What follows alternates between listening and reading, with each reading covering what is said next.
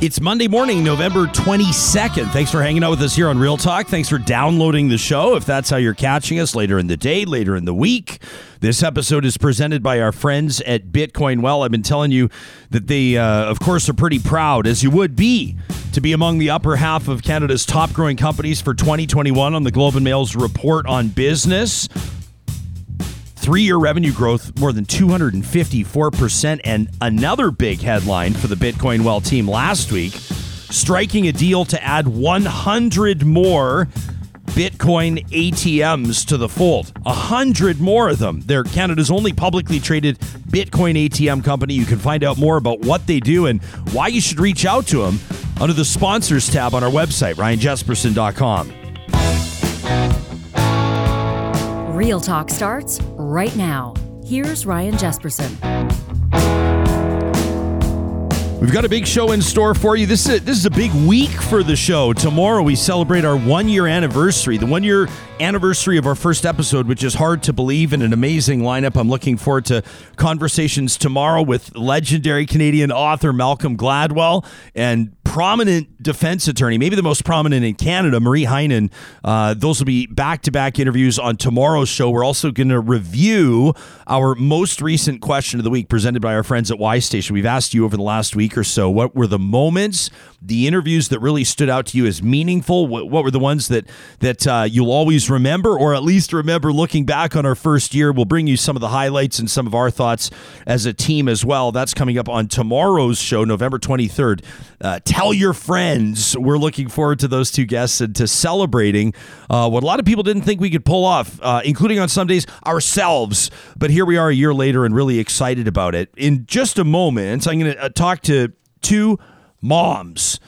Uh, who also happen to be physicians. Uh, one of them, an ER doc, one of them, a pediatrician. You've probably seen over the weekend uh, pretty exciting footage of big, big courier type vault type setups coming off aircraft. The first vaccines for kids 5 to 11 are on Canadian soil right now. And that means within any number of days, we could see kids age 5 to 11 start to get vaccinated. We know that some of you probably have uh, very real and very fair questions about this. Now is your time to get them in. We'll be keeping an eye on our hashtag Real Talk RJ. We'll be keeping an eye on our live chat on YouTube. If you have questions, you, you can also send us an email anytime to talk at ryanjesperson.com. We'll keep an eye on the inbox. But if you want to make sure we see it, I would say the live chat or the hashtag is probably the way to go while we're doing this live. You can always follow up your thoughts with us on past interviews as well. Another prominent story over the weekend that I know that no doubt some of you are paying attention to. Maybe some of you were there. Uh, the United Conservative Party's AGM, their annual general meeting uh, down at the uh, Grey Eagle Resort and Casino located on the Tsuut'ina Nation, uh, right around Calgary. Uh, this was the one where a lot of people were wondering if there would be uh, a prominent and pronounced challenge to the Premier's leadership, to Alberta Premier Jason Kenney's leadership of his United Conservative Party. Not so much. Not so much through the way of, of an oncoming train or of the Kool Aid man kicking through the drywall.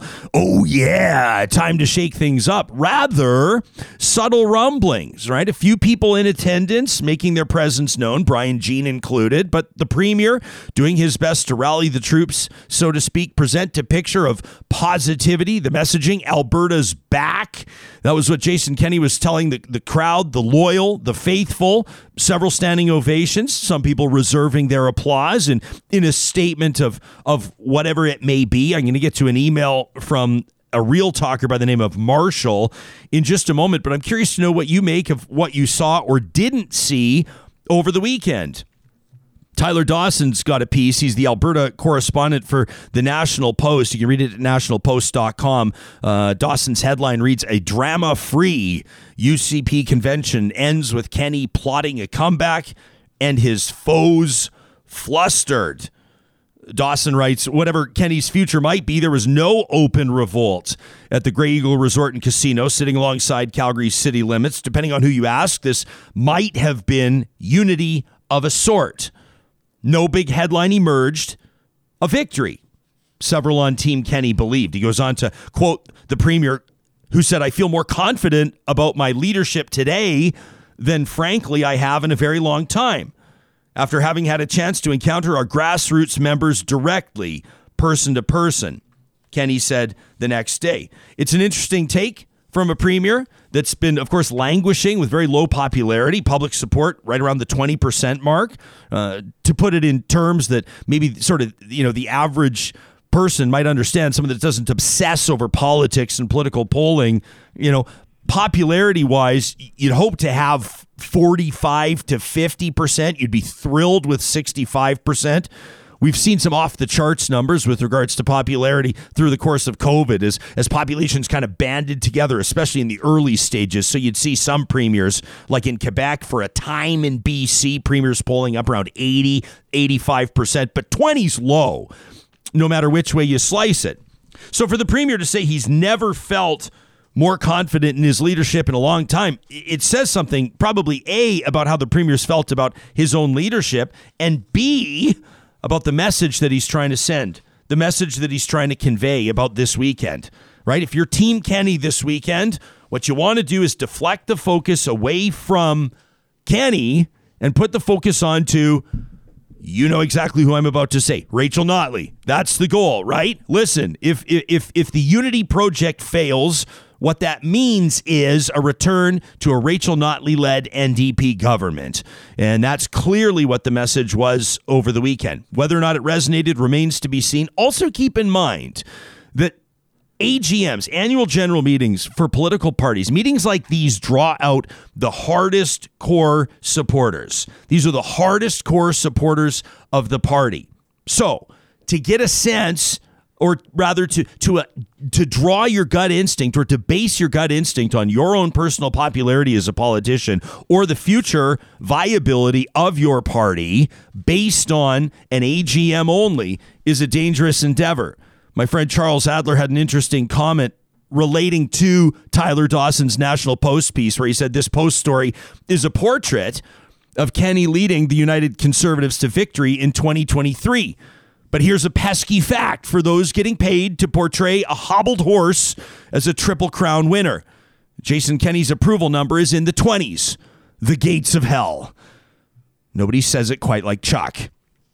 We got an email from Marshall to talk at ryanjesperson.com uh, discussing the constituency association votes. Remember, we won't get too into the weeds on this, but we talked to you about this late last week.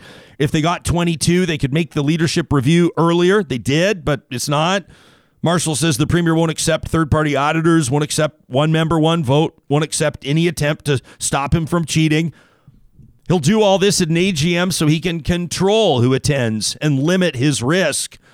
Interesting, by the way, to see Deirdre McLean. She's been on the show before, a podcaster, a political podcaster, reputable, fair, balanced, reasonable. She's been on this show before, booted from the AGM. She was in, she had her press credentials booted. Those that were doing the booting told her that they don't recognize podcasts as viable media these days. I beg to differ. Back to Marshall's email says the premier will do all this in the spring, the leadership review, so that farmers can't come and vote, right?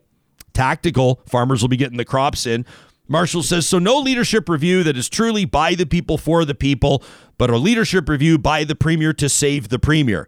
No transparency for us, no faith in our bylaws, nowhere to go from here. This is from Marshall, a loyal conservative. He's in touch with the show from time to time. Says we reap what we sow. Good luck with less than 30 seats in the next election. And then a proclamation, says Marshall. The UCP is dead says we've got Judas Jason Nixon raising money in support for his leadership run.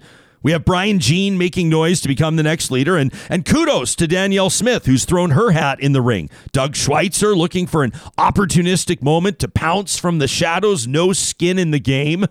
Hey, why don't we have Jeromy Farkas jump into the race as well? The face of Alberta has changed, and we keep on regurgitating the same old, same old you know, I was saying to my friends this weekend, we've got this group chat. I've told you about it a little bit, and a couple of them reached out and wondered what I thought about some of the names that are being tossed around for conservative leadership moving forward.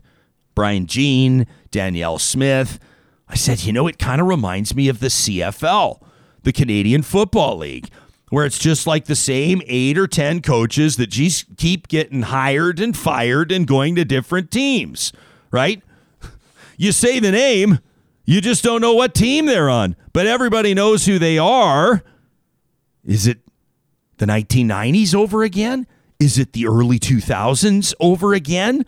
The same names that couldn't win elections before are now back as the fresh new faces of the party to bring the UCP back into public favor? I don't know.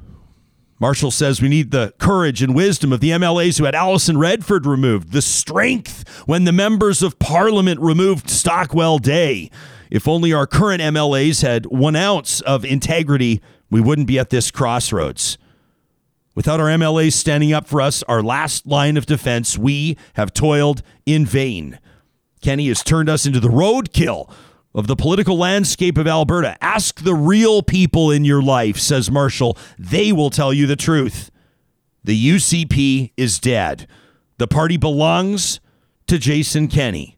Good luck to all who will be stuck in Alberta under the NDP. With better things to do, says Marshall signing off. Let me know what you think about Marshall's assessment. If you were at the AGM this weekend, we're especially interested in your take on what went down or what didn't and why. You know how to find us. You know how to be in touch with us. It's always great to hear from you. Our friends at McBain Camera want to remind you that this is the time of year where the McBain holiday sales are on, and that includes the Nikon Black Friday sales. Capture your iconic moments with the classically styled Nikon ZFC camera. Features precision carved aluminum dials, engraved markings, mechanical controls for shutter speed, equipped with a vari-angle vlogger screen, hides away when you're not using it. How clean is that? Right now, you can save $100 on the Nikon ZFC and the 16 to 50 millimeter lens kit for just $1399.99, including a free Roots shoulder bag. You can visit McBainCamera.com today to see a full list of Nikon Black Friday deals. McBain, create to inspire. Our friends at Friesen Brothers are all about family. I've been telling you, of course, you know they've been family owned and operating for more than 65 years. Well, at Friesen.com, you can find more details on exactly what a holiday feast from Friesen Brothers can look like. Why not leave all the work to Friesen's team of Red Seal chefs? A pickup holiday feast ready to pop into the oven while you fellowship, while you invest your valuable holiday time into your family. You can find more about everything that Friesen Brothers has in the celebration of Christmas online at friesen.com. Well, as mentioned, it's probably the story of the weekend. And if you're a parent or a caregiver, an aunt or an uncle, a teacher, or somebody that cares deeply about a child aged 5 to 11, it might be the story you care most about this month. Vaccines are officially touched down in Canada in a matter of days, certainly in a matter of weeks. Parents will be able to take those little ones to roll up their sleeves and get the shot. A couple of tweets caught our attention over the past couple of days, like this one from emergency room physician Dr. Shazma Mithani. She says Health Canada has approved the Pfizer vaccine for 5 to 11 year olds. I'm ecstatic, she says, to be able to get my five year old vaccinated ASAP. What about this one from Dr. Tehseen Ladha, who said, Parents and caregivers, reply to me with your questions about the COVID vaccine in this age group, and I'll do my best to answer. She's a pediatrician, so you know that people appreciate her perspective. We're grateful that both docs have agreed to join us first thing on this Monday. Good morning to both of you. Uh, Dr. Mithani, why don't we start with you? I mean, you're using those party emojis. This was a big deal for you. You say you can't wait to get your five year old in there. How come? Well, I mean, this is just a miracle of modern science, right? I'm just so, so excited that um, Health Canada has approved this, that uh, we've been able to find that excuse me, that it's safe um, and that my my eager five year old can finally be protected. I mean, she's in kindergarten, she's going to school. Um, she's for sure the one the one person in our family that we're the most worried about catching COVID and bringing it home. And so super super excited when I came home and told her the news on Saturday morning after uh, my night shift. She was was pretty pumped too. So um, we're we're all really excited to get this going in our family. I, it was it makes it interesting, especially because she's at the lower end of that age spectrum. She's the youngest you can be to get the shot. Any any hesitation there whatsoever, or are you just bullish on this?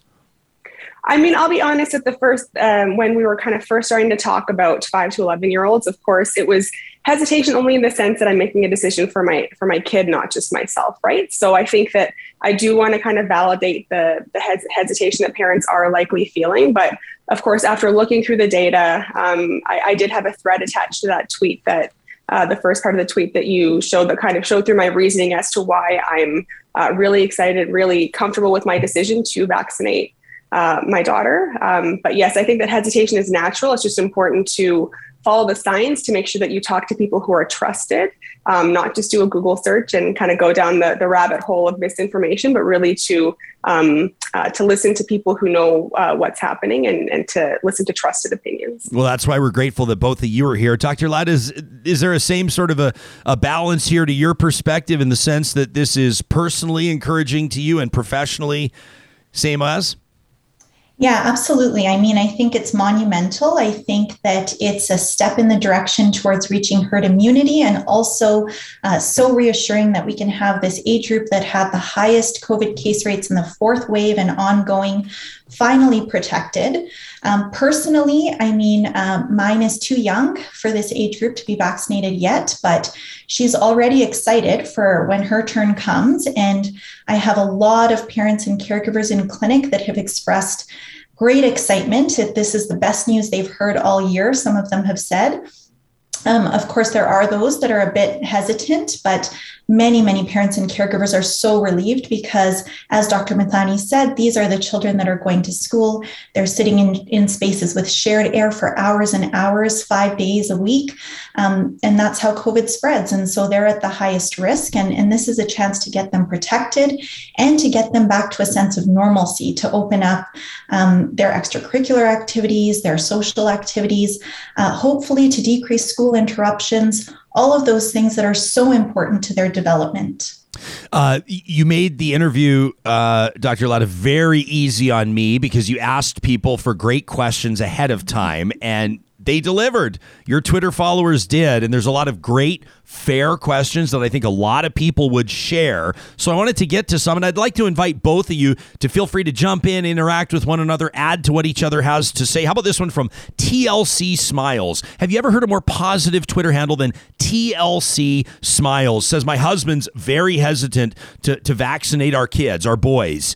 He wonders, how do we know this isn't going to adversely affect them down the road? What if the mRNA in the vaccine changes how DNA is made in their sperm in the future?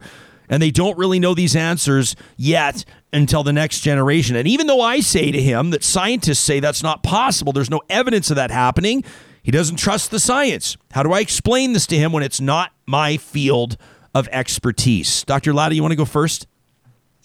Yeah, sure. You know, I want to echo the sentiment of, of really understanding where parents and caregivers' anxiety is coming from. When we make decisions for ourselves, it's different. But when we make them for our children, we want to make sure we have all the information. We don't want to put them at risk. We really want to make sure we're making the best decision possible. So, this particular question asks about uh, changing the DNA. And it's well established that the mRNA vaccines don't go into the nucleus of the cell, and the nucleus is where the DNA is. So, they can't, they can't change the DNA. They simply can't. So, that's important to know. Um, the other thing is, is that COVID infection itself has unknown long-term consequences that are likely higher risk um, and and and much scarier than the vaccine itself. And so, if we were to to weigh that, you know, should my child get COVID infection or the COVID vaccine?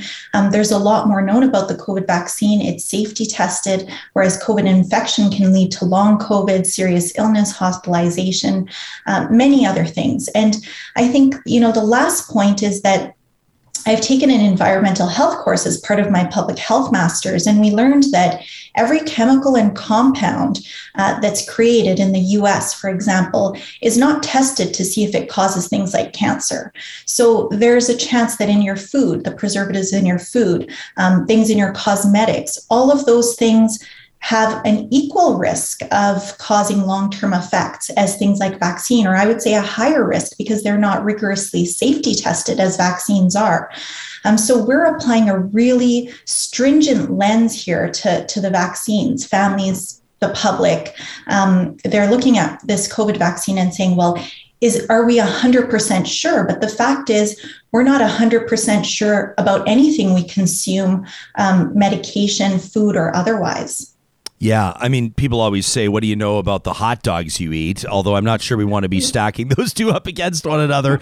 Uh, Shazma, how do you balance? I, I, mean, a lot of people have said, you know, the Americans kind of beat us to the punch on this. The Americans were first. FDA approval came first. I've seen some other Canadians say that's kind of actually a testament to Health Canada, which typically has more stringent standards than the FDA. Parents are, are going to wonder if we get our kids five to eleven, if they get this vaccine, does this Health Canada approve? Approval essentially mean that we're good to go post vaccination that kids can back get back to regular activities that kids can be gathering and having birthday parties inside have normalcy with regards to their team sports or maybe the music the group music lessons that they have i mean can I get personal for a second? Once your little one's vaccinated, how's your family going to come up with the rules on on how everything works on the social circle?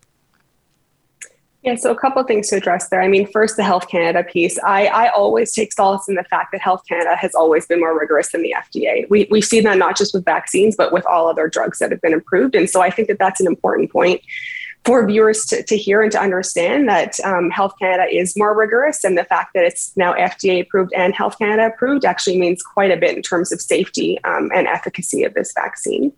Um, second, in terms of uh, just to kind of go off what Dr. Ladha was saying, uh, in terms of safety. I mean, we have to remember that this vaccine in adults has been uh, used on billions. So, billions of people around the world have received the Pfizer vaccine, and uh, there are no kind of major safety signals that we've seen after literally billions of people have been vaccinated. When we see that the FDA has approved this for 5 to 11 before uh, Health Canada has, there's already over 2 million people in the 5 to 11 age group who have been vaccinated in the US. And again, no major safety signals. So these are all things that should be reassuring parents, and they certainly reassure myself as well of the safety of this vaccine.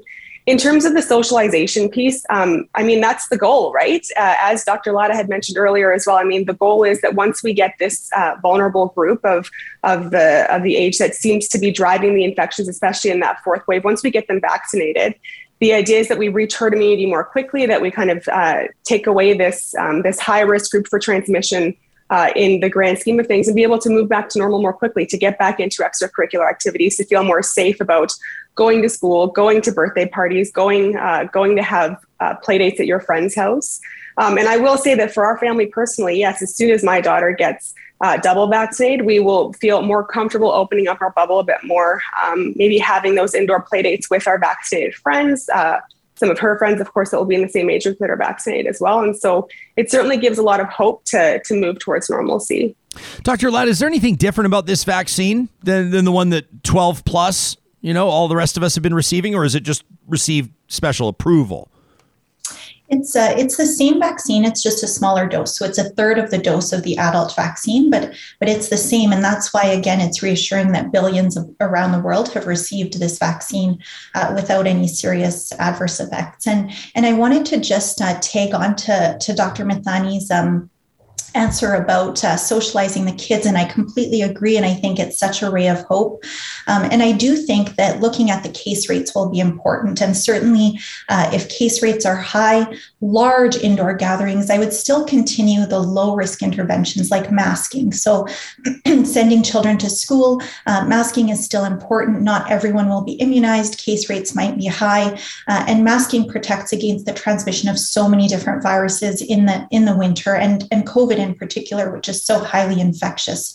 Um, so I think as we move towards normalcy, there's still those uh, minimum things that we can do uh, good ventilation, masking, um, hand cleaning, and sanitization that will be really important in preventing future waves of the pandemic, which is really what we want to do.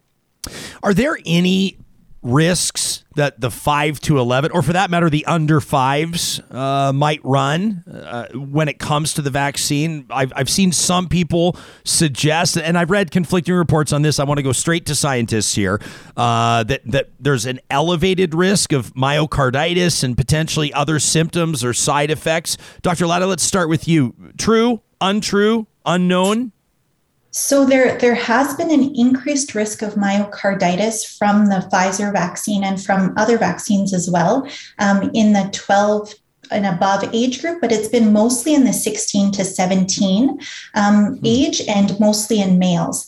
And it's really important to note that this increased risk of myocarditis is actually much lower with the vaccine than with COVID infection itself. So there's been uh, estimates that um, actually getting the COVID infection has a six to 30 times higher rate of causing myocarditis than the vaccine. Um, we believe that because of the lower dose in the 5 to 11 age group, um, as well as the fact that we saw this in older teens rather than the 12 to 14 age group, um, that the younger children will be less at less risk of myocarditis. So uh, the hope and, and the thought is that the 5 to 11 and then the even younger age group will be at lower risk of heart inflammation than, uh, than the older group because this is something we saw in the teenagers. So basically, it's the same premise as before in that you can feel a bit lousy or sometimes a lot lousy after getting your vaccine, but it's not as lousy as getting COVID. Absolutely. And even the cases of myocarditis that were caused by the vaccine were all fully recovered, mild cases, whereas myocarditis caused by COVID itself has caused uh, sometimes long lasting heart damage in those children. Okay. Uh, Heidi says, you know, we're so excited to get our four year old vaccinated when she's eligible. My husband teaches elementary, and he and all of his colleagues are so relieved that there will be more protection in schools, which is a great point. Gina says rural uptake will likely follow the same rate as adults low. Government really needs to update the push and the education. That from Gina. Uh, Dr. Mithani, I, I don't want to ask you to get political. It's more of a policy question. But do you believe that we've got these these restriction exemptions programs and, and adults are showing their QR codes to prove their vaccination status so they can enter restaurants as an example or sporting arenas, what have you.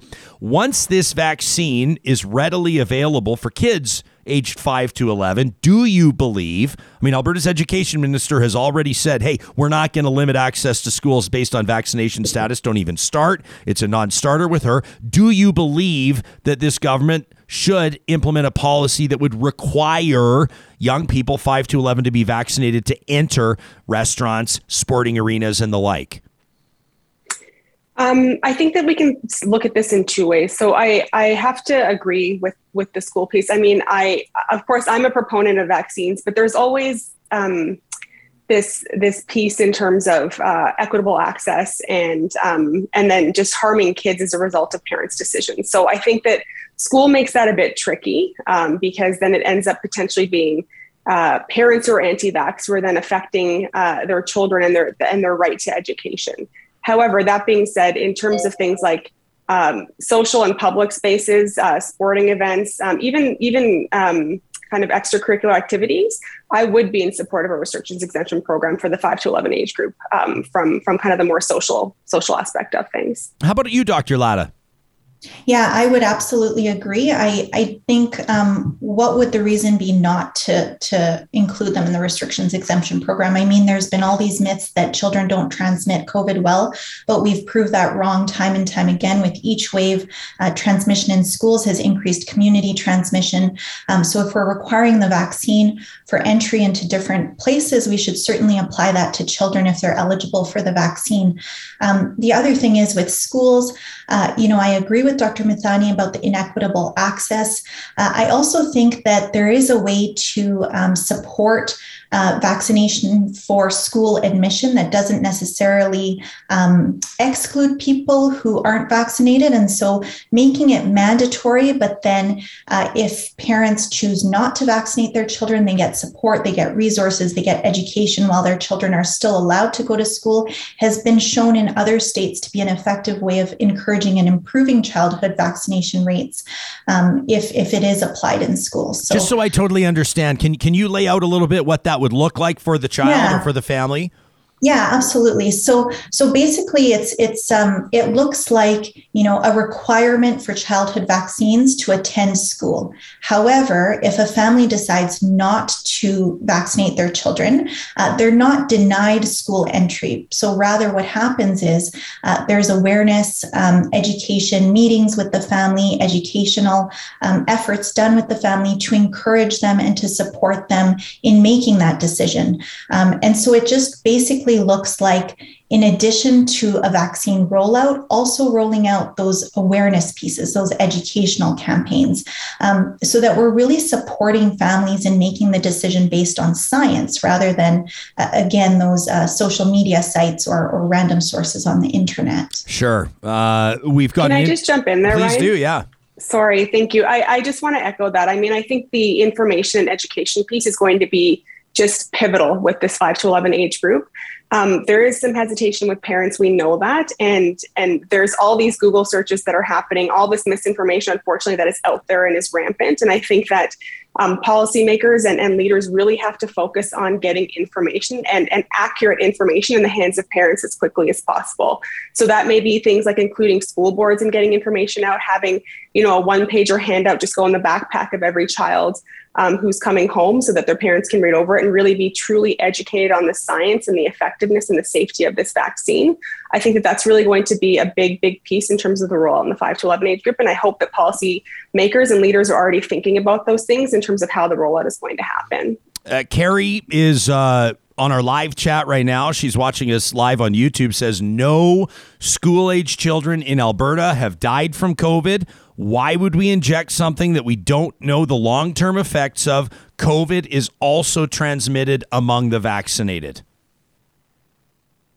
Mm-hmm. I, I, can start with that one. I can start with that one. So, um, so a few things. I mean, so thankfully, thankfully, there have been no children in the five to eleven age group who have died from COVID in Alberta, but there have been many people in that age group who've had severe outcomes and hospital admissions, and even ICU admissions in that age group. We saw a big spike of that in the fourth wave. Um, furthermore, when we look down to our neighbors in the US, which of course have a larger population, there have been children, over 100 children who have died from COVID 19 um, in, in that population. So that's one thing to keep in mind. So, yes, we've been lucky in terms of not having any deaths in Alberta, but there have been severe outcomes, and there have been deaths in other parts of Canada and in the US as well. Um, we, in terms of the long term effects, I mean, we again, like Dr. Ladha was saying, we we know that billions of people have been inoculated with this vaccine in particular, and it has shown both safety and effectiveness. Um, and we also know that COVID, just getting COVID, even a mild infection um, at the start, can lead to very long and debilitating effects of long COVID. So things like breathing problems, chronic fatigue, brain fog, um, the inability to function. We see that in kids, up to 15 to 20% of kids who had mild illness can suffer from long COVID. And so, again, risk versus benefit, the benefit of getting the vaccine and protecting yourself from COVID certainly well, well outweighs um, the, the risks of getting COVID. Um, and then in terms of the, uh, the last piece. What was the last part that you said? There was one more thing that Basically, I you said that it can still spread. You know, people the vaccinated can right, still get yes, COVID. Thank you. Yeah. Yeah. So yes, the vaccinated can still get COVID, but it decreases the risk dramatically. So I mean, we know that the Pfizer vaccine in kids protects. Um, from getting COVID of like not, it has a 90% effective uh, effectiveness rate.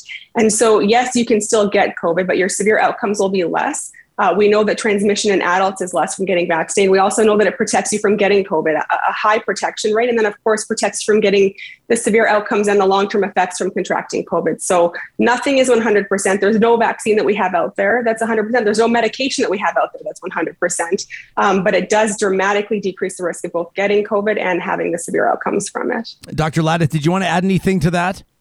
Yeah, yeah, you know, absolutely. I think the question to me would be why are we using death of, of a child as our primary reason to vaccinate or not? There are so many other bad things that happen to a child with COVID other than death. Um, we don't want to wait for that to happen before we have parents and caregivers decide to vaccinate their children. Um, and the other thing is, you know, all of the other childhood vaccines they don't generally lead to death, those illnesses. So, measles, mumps, rubella, chickenpox. I mean, they may lead to severe illness in a minority of children. They may, may lead to death in a very minority of children.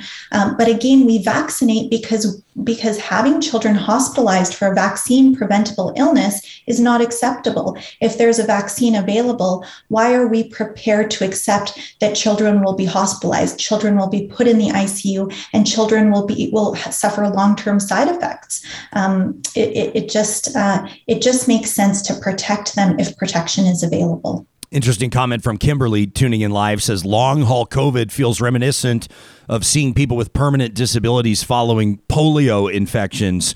Um, Kimberly, that, that, reminds me of my uncle Keith, my dad's older brother, big strapping, strong guy. He had polio, survived it as a kid, and, and, and the one thing you know it seared its way into my memory as a child, watching him try to pour a glass of water from a pitcher, and he could barely hold his arm out to hold this pitcher. This is a big, strong, 200 pound guy. I mean, that effects of polio lasted, of course, for decades. Karen says, you know, there's an MLA out of Lethbridge. Nathan Neudorf had an editorial in Lethbridge Herald last week talking about having the rights and and freedoms to decide what we put in our bodies. There's no encouraging vaccines from this government, which is an interesting point.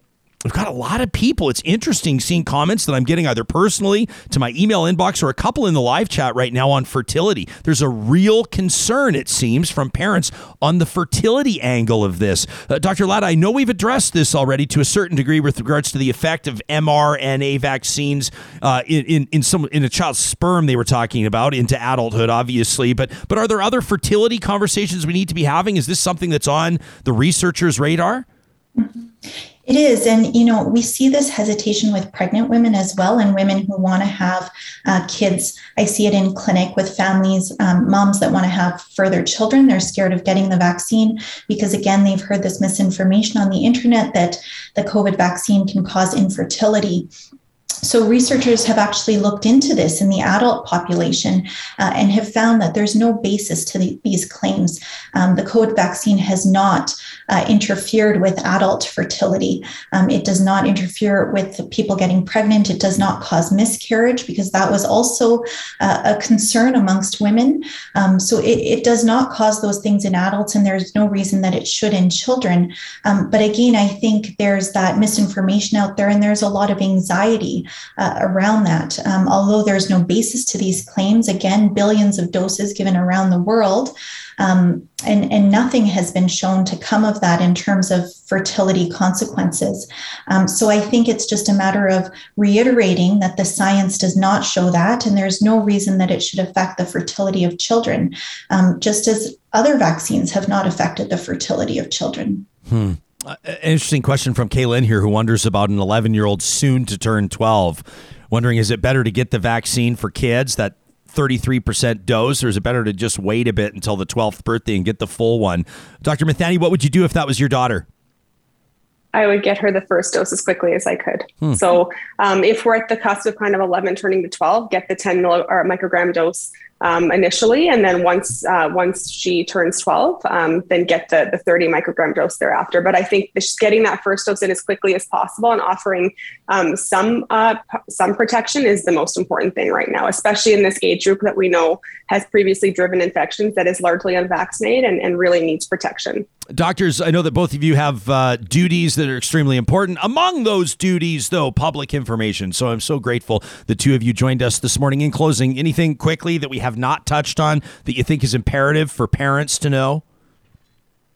I would just add in, I mean, please, please go and talk to your trusted healthcare provider. So whether that's your family doctor or your pediatrician, if you have questions, they, we, and they are armed with answers. Um, I mean, Dr. Ladha had this excellent thread that um, that she put out uh, a couple days ago. But really, please just talk to your trusted healthcare provider and get science based answers. Don't just talk to your friends and your families and do Google searches or YouTube searches. Just talk to someone who knows what their um, what the science is if you have any hesitation and questions. Dr. Ladha, last word to you you know just that realize that immunizing this age group is is not just going to protect them it's going to protect the community and it's going to get us one step closer towards the end of this pandemic.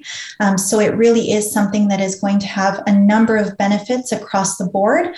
Um, and and you know understand the anxiety and the hesitation but again reach out to the evidence-based sources um, and and find out and and use that in supporting your decision making You've got it. That's Dr. Shazma Mithani, ER doc, including the Stollery Children's Hospital pediatrician, Dr. Tehseen Ladha. Thanks for making time for us this morning, doctors. We appreciate it.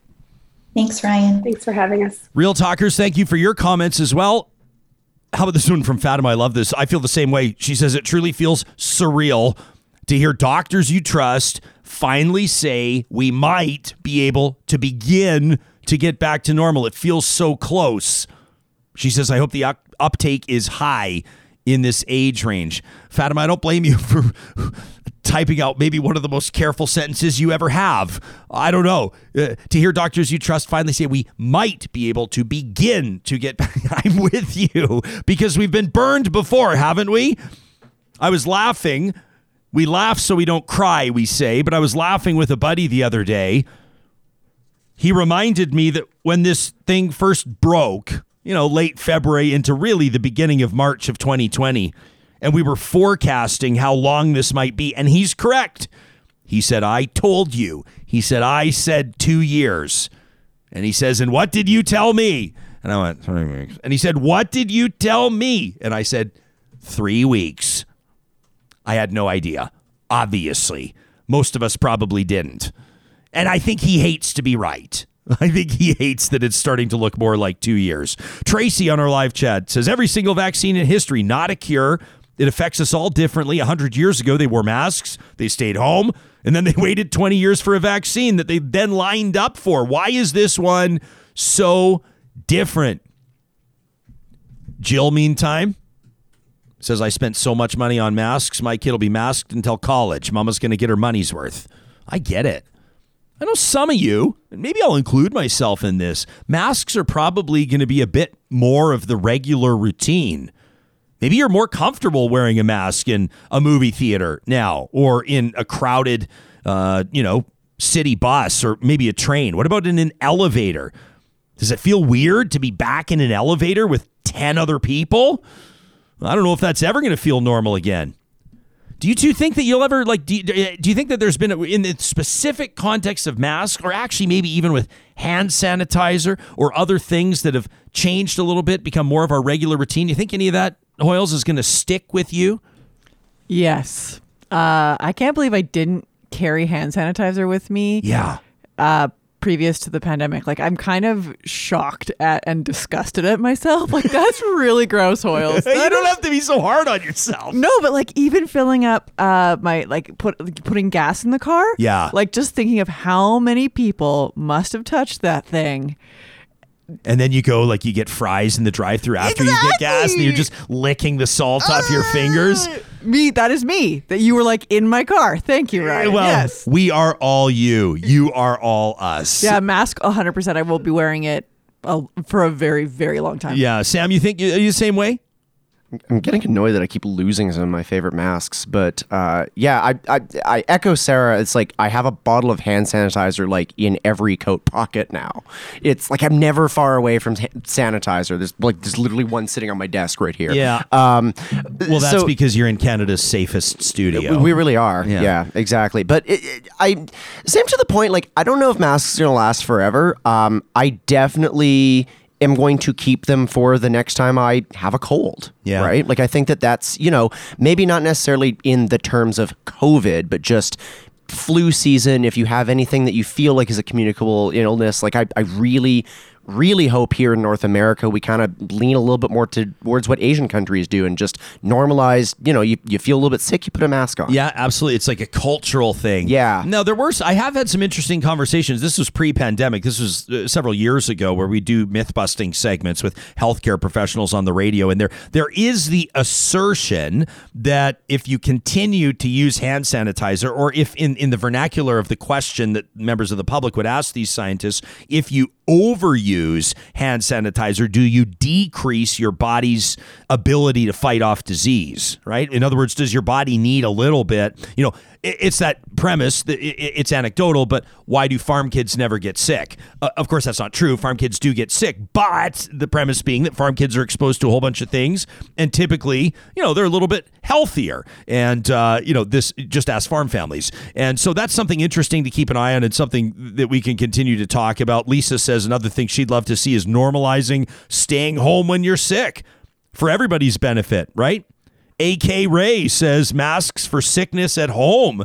It helped us all avoid my husband's cold because we all wore one. Gina, meantime, talking about social gatherings. She says, What about like large bowls of chips at social gatherings? I have this uh, old school theater style super cool popcorn maker uh, and uh, it's like one of the classic ones, super cool. It starts spilling out. You know what I'm talking about, like at the movie theaters. And I'd have guys over to throw darts. this is like this is like your introspection into your past. This is mine with mine. Mm. Pop like a big bowl of buttery popcorn. And then as we're all throwing darts, every guy's like reaching into the popcorn thing and eating the popcorn. And then you kind of like wipe your hands on your jeans or wherever you wipe them or whatever, you know, to, to get the, the salty butter popcorn off your fingers before you throw the same darts that everyone's using. Uh, I mean, but at the same time, totally normal. Totally normal pre pandemic. Totally normal. Nothing unusual about nothing. it. Nobody that would have been visiting would have thought twice about that. Not at all. Now it's like, can you imagine? I don't know. I think we'll go back to that though. Maybe not you and me, but I feel like over time we'll forget. I'll be curious to see. I'm going to be really curious to see how what society looks like 2 or 5 or 10 years from now. Like consider that some young kids, like our little guy, he's 6, his only real memories are of pandemic times right? Like you're going back to four years old, early four years old at the time. I mean, that's, you know, tough for kids to remember. Our friends at Eden Landscaping want to remind you whatever your vision, they will execute it with precise attention to detail. And just because it's winter time, although my little guy keeps reminding me, not quite yet, Dad. He knows. He knows about the winter solstice. He knows all about the 21st of December. He says, It's still fall, Dad. I go, Yeah, kiddo, but it feels like winter, doesn't it? The team at Eden Landscaping still able to get construction projects done. So for you, maybe that's an outdoor cook space. You want to be able to test out that outdoor pizza oven or the barbecue in the middle of January. They've been realizing people's visions, bringing outdoor spaces to life for more than 20 years. You can check out their portfolio, examples of what they do. Eden Landscaping, that is, online at landscapeedmonton.ca. Congratulations to our friends at Breathe Outdoors. Now, you may be seeing big signage on big stores that used to be Campers Village. Well, it's the same crew with a fresh look. They realize that not everybody loves camping. Maybe you're a a dog walker. Maybe you love paddling or climbing or snowshoeing or maybe car camping's your thing. Whatever it is, maybe you're a weekend warrior on the hiking front. They've got the best gear available at prices that won't be beat. Whether it's Patagonia, the North Face, Smartwool, Yeti, Mountain Hardwear, you can browse their selection online, the brand you've trusted since the 1960s with a refreshed look at breatheoutdoors.ca. And don't forget, if you do visit them in store and spend a minimum of $30, drop my name or tell them that Real Talk sent you, and they've got a Breathe Outdoors ceramic mug with your name on it absolutely free. Well, I'm looking forward to the next hour or so on this show because we're going to follow up we're going to expand our conversations on on two theories or two initiatives, two movements that have surfaced in conversation on the show. In several minutes from now, we'll call it 20, we're going to tackle imposter syndrome. You remember Puneeta McBryan, the executive director of the Downtown Business Association for our home city in Edmonton? She was on that top 40 under 40 roundtable, and, and we asked her something that she's been reading lately or something that's inspiring her, something that's driving her forward. She referenced an article in the Harvard Business Review about imposter syndrome. So we're going to take that on. We've also been talking about a just transition. It's in the context of energy, the economy, and business. Maybe prompted in part by new Calgary Mayor Jyoti Gondek on this show exclusively, telling Albertans, and in particular Calgarians, that her first order of business would be to declare a climate emergency in Canada's oil and gas capital. What does a just transition look like, and how does it happen? I'm excited for these next two guests to bring us up to speed. Noel Keough is the author of a new book, Sustainability Matters Prospects for a Just Transition in Calgary, Canada's Petro City. He's the co founder of Sustainable Calgary Society, an associate professor of sustainable design at the U of C, and has published a ton on sustainability and low carbon cities. Jeremy Barretto is an environmental lawyer and a partner with Cassels based out of Calgary. He's an expert in the approval of renewable energy and clean technology projects across the country. He was appointed to the City of Calgary's Economic Resilience Task Force following the onset of the COVID 19 pandemic. Noel, Jeremy, welcome to the show. It's great to have you here. Noel, am I pronouncing your last Morning. name okay? I want you to correct me if I'm not. Perfect, Ryan. It's Noel Keough. Okay, perfect. Sustainability matters. Why? Um, sustainability matters because the whole idea of sustainability, which kind of in the last 20 years has become a centerpiece of uh, certainly municipal policy and provincial, national, international policy. And the whole idea behind sustainability is that we have to think holistically when we make policy decisions, when we set budgets, when we make plans, we have to think what are the social dimensions of this idea? What is the economic dimension? What is the ecological dimension? And how do we ensure that kind of win win win or triple bottom line aspect to everything that we do? And sustainability is kind of the the flag bearer for that concept.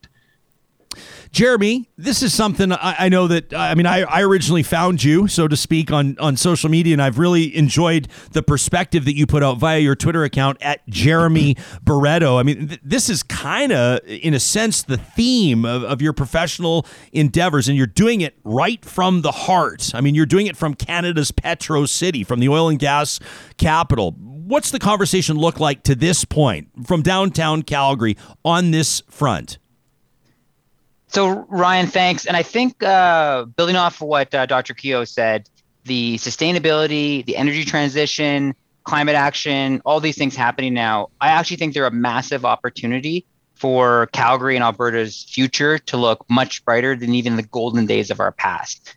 And I really think that Albertans, we have the tools in our toolbox to own this future, this sustainable future, this clean tech future, this decarbonized future but we need to act now to seize it and to seize leadership of this area. Okay, so Jeremy, you've worked in oil and gas as, as both a lawyer and an engineer, correct?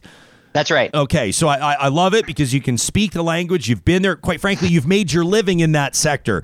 So, so you're not some Birkenstock wearing, tree hugging, granola munching hippie that's coming in here trying to bury the oil and gas industry. Because you know, a lot of people are going to say we've got a ton of natural resources. There's still a ton of global demand. Moving on makes absolutely no sense. What do you say to those folks? I say to them that the energy transition is not about the end of one industry, it's about the birth and growth spurt of numerous industries. And the question for Alberta right now is whether we want to be a leader in these new industries and emerging industries like hydrogen, geothermal energy, carbon capture, like we were leaders in oil and gas for many decades. And even if oil and gas will be here for, I think, decades to come in some form, I think we also have to seize the leadership of these other industries so that uh, we can have continued prosperity. I think of my daughter. I think you got a six year old Ryan. I got a six year old daughter as well. She definitely doesn't have to worry about being too clean. We've got to clean her hands all the time, going back to your last segment. But uh, the thing is, when she's 21, when your son is 21, I want your son and my daughter to have all the opportunities that uh, geologists and petroleum engineers had in the 70s and mid to late 80s. And they can do that if we invest now and build up these industries of the future So they're not leaving Alberta. They're welcoming many other young people uh, to come here and build their futures here. Uh, Dr. Keough, I'm, I'm hoping that I can convey my question. I'm hoping I can find the words. Uh, do you think that the phrase just transition actually hampers the effort itself? Do you think the word just, in a sense, turns people off who believe it, it gives them the sense that this isn't about business or economics and is more about the social angle, about the equitable angle? A lot of people are going to say equity and economics, there's not a lot of intersections there. Well, I, I guess I, what I would say, you know, that last comment you made, equity and economics, not a lot of intersection. I think that's part of the problem, actually, is why isn't there an intersection? Why is it? Uh, does it really make any sense that there is no intersection between economics and and uh, and justice? Because that's, I mean, essentially, that's what an economy is supposed to be for. It's not supposed to be for amassing wealth. It's not supposed to be having the, you know, five percent GDP growth every year just for the sake of growth it's supposed to serve a higher order which is our social well-being so i think it's it's it's perfectly apt to talk about just transition. I know it probably grates some people but i think that's where where we're at in changing the conversation is to realize that the economy serves our society and if it doesn't it must be changed. And at the same time from a sustainability perspective my belief is that society has to find the harmony within the ecological systems, the planet, the ecosystems that that are our basic life support systems. We have to harmonize with that as well, or or the game is lost. So that's kind of my take on sustainability is we have to accept or understand this finite planet that we live on. Uh, we have to pursue well-being through our social organizations and through our culture, and our economy has to serve those ends. Jeremy, when we talked to Mayor Gondek the morning after that municipal election, and when I asked her about what her first order of business would be, the first item across her desk, and she said to declare a climate emergency, I felt this surge of energy, which comes with the knowledge that you're about to see tens of thousands of downloads of your show, because I knew that it was going to send ripples across the province, maybe all the way to Ottawa. And it prompted some public commentary from, from conservatives like Ken Boessenkool, former chief of staff to BC Premier Christy Clark, and from W. Brett Wilson. And I'm not putting the two on the same level. I find Ken to be rather reasonable, but both of them said, wow, right? How did it land when you first heard it? Did you see it as a sign of leadership? Did you see it as a message that could have been massaged a little bit more? What sort of an impact did you see? Uh, when Mayor Gondek uh, brought forth her climate emergency declaration proposal, which I believe passed 13 to 2 with a huge majority of people across the city of Calgary, and Edmonton has done this for a few years, so you're winning the Battle of Alberta in this regard. I heard jobs. And the reason I heard jobs is because uh, I was speaking to an electrician who had um, 16 people working for him in the boom times in oil and gas. They were um, working on the expansion of oil and gas facilities or working on towns that had hotels and restaurants that were booming. He's down to himself. He's got no more work. He's hanging on. He can barely pay his mortgage and uh, hang on to a few properties built he built in the good times. What the climate emergency declaration will do, it'll inspire action by the city, and that's what I'm more interested in. And one thing I've been involved in the last year is the city of Calgary brought in what's called the Clean Energy Improvement Program, which is allowing residents to finance things like better energy efficiency or put solar panels on their roof and then spread out the cost over many years, like you do with uh, paving your alley or upgrading your sidewalks. And I think that will just create jobs. More people doing these upgrades will help people like that electrician hire more people back and get back to work while we at the same time decarbonize. So I'm actually looking forward to the next step of Mayor Gondek's plan, which I hope is very specific actions, both for residences, but also for businesses to participate in this energy transition and to act on on climate. Noel, you know what's really interesting uh, about what Jeremy's just said? Jeremy's first thought is jobs. When he hears about a declaration of a climate emergency, I don't have the clip in front of me. I didn't know how Jeremy would answer the question, but I'm sure that both of you heard Premier Kenney's response to Mayor Gondek's statement. And what was it? Kenney said, It's interesting to hear that's the top priority of the mayor of Calgary. I would think her top priority would be finding jobs for Calgarians. What an interesting dichotomy. Yeah, well, I mean, I, I agree with Jeremy that the the future for our economy, the future for our city, for Calgarians, and for job creation has got to be towards renewable energy and alternative economic futures and the, the tech sector and, and all of those things that we st- talk about. But still, in so many ways, we're still kind of stuck in this oil and gas um, mindset in our city. And what what struck me when I well when I heard the the announcement of the uh, the climate emergency, that was fantastic. I mean, as you can imagine, that was music to my ears. Um, where I think we are now with that is much of one of the big themes that uh, that uh, I talk about in my book is that over the past 20 years, one of the reasons I, I, wrote the book is in the past 20 years, we've had a lot of policy, some pretty good policy. I think we can still go further with on the policy side of things, but that's kind of where it stopped. We have not aligned budgets with that policy, and therefore we have not put in place plans and executed those plans to achieve the ends that the policy is supposed to achieve. And we find ourselves today, as it happens this week, Council is uh, again looking at the budget for the coming year. And my take on it so far is that I think unless there is significant change in the debates over the next week on policy, we're still stuck in that same place. I'm sorry, on budgets. We have a policy initi- initiative related to climate emergency, and that climate emergency emergency would suppose that we're going to significantly change the way we do business. Not seeing that in the preliminaries on the budget, I certainly do hope and I have I have hope in this new council, young council, diverse council, a very educated, energetic council that understands these issues. So I do hope that we see that this week. But it's where we've been stuck for the past 20 years, and we have to move beyond that point. So we have to put our money where our mouth is in a in a sense. Good policy, follow it up with budget, or nothing happens. Jeremy, what does that look like tangibly? Like, in other words, people that are listening to this, and, and, and don't take for granted that people might be listening to this from Victoria or from Hamilton or from St. John's as well. I mean, what does good policy look like for people that would love to see economic stimulus? They'd love to see a job boon happen in their city. What are a couple of things specifically that they should ask for or expect from their elected officials, the policymakers?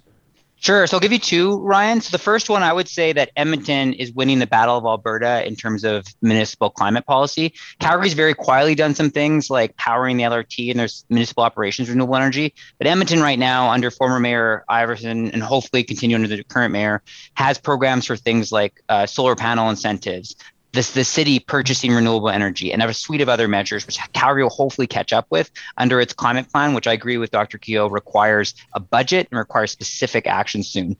Uh, looking ahead to the future, uh, I really think that all orders of government need to come together. We talked about debates between uh, the province and the cities on different things about climate, but I think we may agree on more than we disagree on. I, I look at things like the recent childcare announcement. I look at uh, abandoned wells where the federal and provincial governments came together to help fund those. And I think I look to the future. I would love to see a huge investment in education. Because when I talk about uh, the just transition, energy transition, I really think of the next generation. And I would like to see the federal, provincial, and municipal governments come together, look at a big clean tech or environmental investment uh, in our education system, Calgary and Edmonton, make them world class, make them the Harvard of education, so that in the future, all the best and brightest minds are coming here but I like I don't want to be this guy. But sometimes when you host a show called Real Talk, you have to be realistic and, and you have and you have to comment on what you see around you. And I don't see investment in turning Alberta into the Harvard of Canada. What I what I do see are job cuts and funding cuts at post-secondary institutions and I see regressions in curriculum and and I see doubling down on industries that absolutely have served us well and that we can be proud of through the decades but have a finite end. So Noel, how are people supposed to wrap their minds around this? This isn't exactly I mean aside from perhaps entrepreneurs with deep deep pockets and, and, and big boards and, and and the wealth to invest in these types of things. It's not the type of thing that a person can do on their own. So how is someone to process what they're hearing from experts like the two of you and what they're seeing from their government? Yeah, so I, I agree with with those comments, Ryan. I think we are still very much in that the beginnings of this trans, transition or transformation period. As I said before, I think we are still we haven't wrapped our our, our heads around uh, the the demise of the oil and gas industry or the the diminishment of the oil and gas industry. I I agree with Jeremy that there's opportunities in the future. There's opportunities for taking the carbon in that very valuable resource and doing other things than burning it. For example, I think CCS maybe in the future is a solution. Blue hydrogen, where we're using gas, uh, natural gas to produce hydrogen, maybe in the future, but those things are not with us now. What's with us now is wind energy, uh, solar energy. I do agree with Jeremy also that the tech sector is going to be very important here, but the tech sector, I think, needs a direction and and that's where sustainability comes in. So the work that we've done uh, did w- with sustainable calgary for example where, where should we invest? Uh, we should invest in affordable housing. How does our development sector solve the problem of affordable housing? Green buildings. We should be building every building in our city to the highest to the maximum standard of green and and then exporting that technology all over the place. Circular economy. We should get serious about a zero waste economy. And then one of the big ones for me, transportation. In a city, it's the biggest part of our budget. It's one of the biggest consumers of fossil fuels. It's one of the biggest contributors to sprawl, which equals a very expensive to maintain city. We have to get our heads around how we begin to build Calgary, Edmonton, most cities in Canada that are not reliant upon the automobile. Doesn't mean that automobiles got to disappear, but in my opinion, they have to be tertiary. We have to focus on uh, ease ease of pedestrians using our city and, and pleasure in doing it. We have to focus on active transportation infrastructure, bikes, for instance. We have to focus on transit. We we we have to get beyond the place where, especially for people on low incomes, we talk about the just transition. We are not obliging a single parent making minimum wage to purchase an automobile to get to their job because if that automobile breaks down, they're probably going to be out of a home, let, let alone an automobile and a job. So, transportation to me, from a city point of view, um, and is where most Canadians live, is a core element here. And a core piece of that is how do we reduce our dependence on the very expensive, most expensive, most carbon producing technology, and that is the private automobile. You, you talk about this, and this is the most uh, it's Monday, and I'm going to say this is the most obvious thing I'm going to say all week. And that is that it's a classic chicken and the egg argument where you don't have the public transit or pedestrian infrastructure for people. So a lot of folks use their cars, and then people look around them and say, This is lunacy. This talk about bike lanes and pedestrian infrastructure and public transit because everyone uses their cars, right? Yep. Yeah, well, I, I, to go back to some of Jeremy's points, I think, and if you look at where will we attract the talent from? Who will want to come to Calgary? And it's a kind of an, an active city where the opportunity to to use your bicycle or the opportunity to walk or the availability of transit is there. These are the core infrastructures that are, are going to attract talent, to keep talent in Calgary. We're seeing more and more young people leaving the city for some of those kinds of reasons. That is going to be related to the foundation of education that Jeremy talked about, that is going to be the key to kickstarting this process. And it is kind of a chicken and egg. And that's where policy and budget comes in. What are the kinds of policies that we can put in place to see this transportation as an investment? It doesn't mean that everybody has to give up their car tomorrow, but it does mean that we take the biggest slice of the budget in the city and we begin to nudge that towards transit and active transportation and away from feeding the automobile culture because historically the vast majority the reason that we are dependent on our automobiles and people say as they as you have noted uh, ryan is because we have spent most the vast majority of our infrastructure money on that particular technology. And it is the least sustainable from a social from an economic and from an ecological point of view. Nasa last year noted that the automobile is probably the most destructive technology in terms of uh, climate change on the planet. So it's a it's a big ask.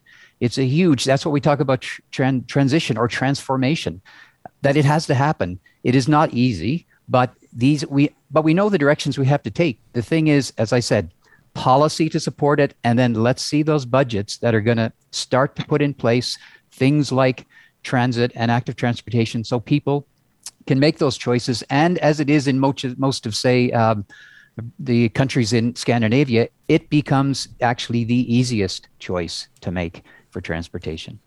I want to take uh, two supercharged words and I want to wrap up the conversation with this, asking both of you to comment. Uh, we hear it from politicians frequently. Jeremy, is there still an inherent Alberta advantage? And if so, what does it look like, either mid or post just transition? Uh, I would say there is, but the the advantages are people. It's not necessarily the resources in the ground.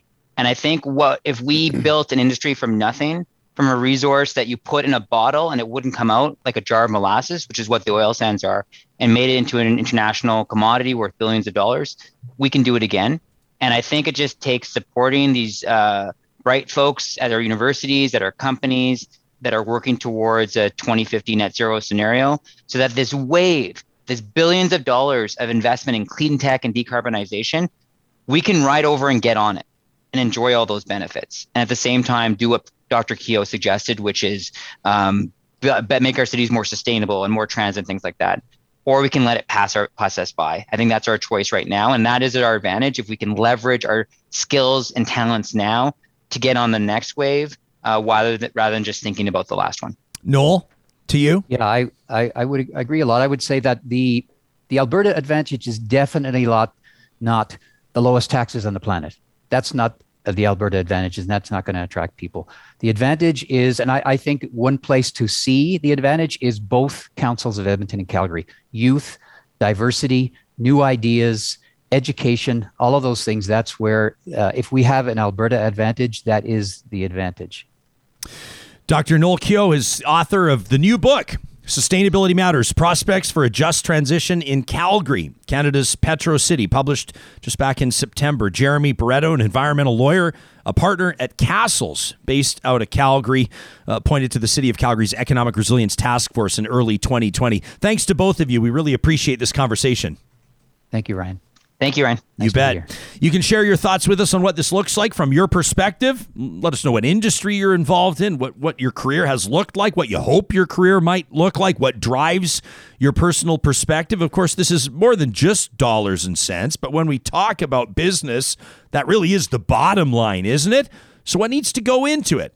I love that little bit about the intersection of equity and the economy. I like Dr. Keough's take on that. Be sure to share this interview with anybody who you think might love it. We appreciate any time you share our content. Hit like on YouTube if you've loved an interview maybe rate our podcast. Give it a thought. We appreciate every single one of you that does that. You never know when your comment and your rating on our podcast might be shared in our Real Talk Sunday message. Every Sunday, we send an email looking back on some of the highlights of the week that was and looking ahead to the week to come on the show. You can subscribe to that free email by going to our website, ryanjesperson.com. Just scroll to the bottom of the page.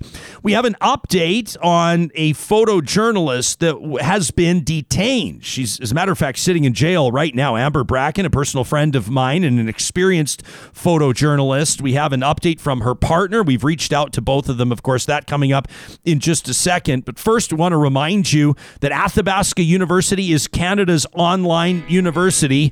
I saved this mention for right now in the show because it makes perfect sense to remind you that when we're talking about transitioning an economy, when we're talking about new job prospects, the best thing you can can do is go online to athabascau.ca and check out what options might be there for you. You can get details on their programs and courses, find out more about how Athabasca University works, including credit for experience, including how you get started, including what your first year online might look like. Whether it's one single course or whether it's total accreditation, you can find out all the details online at athabascau.ca.